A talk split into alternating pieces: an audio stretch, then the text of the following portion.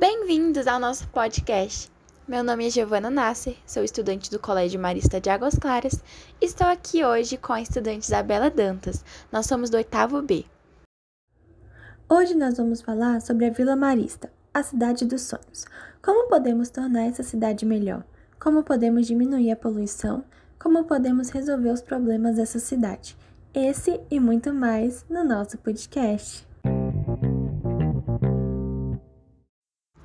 Hoje em dia é muito comum haver discussões sobre os recursos energéticos, que são foco dos interesses estatais, gerando assim disputas geopolíticas desde a primeira revolução industrial. Na segunda metade do século XX, houve a expansão do meio urbano industrial, principalmente na América Latina e no Sudeste Asiático. Consequentemente, houve também o crescimento populacional e o aumento exponencial da demanda energética. Bom, nos últimos anos, a questão energética traz novas discussões.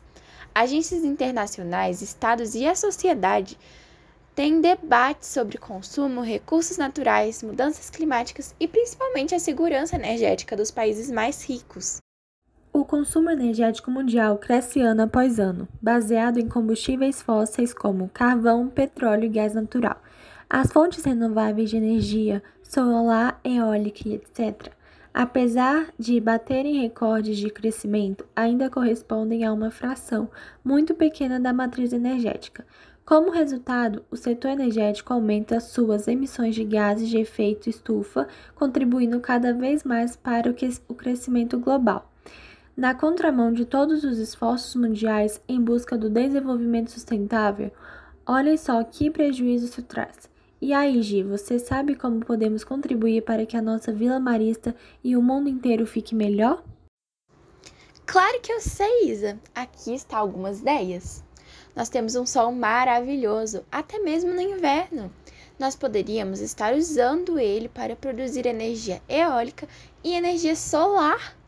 Eu também já li uma matéria na internet que fala sobre a ideia de eficiência energética através das diferentes formas e fontes de energia, entre elas o uso de bicicletas que convertem pedaladas em energia elétrica limpa. Olha que incrível!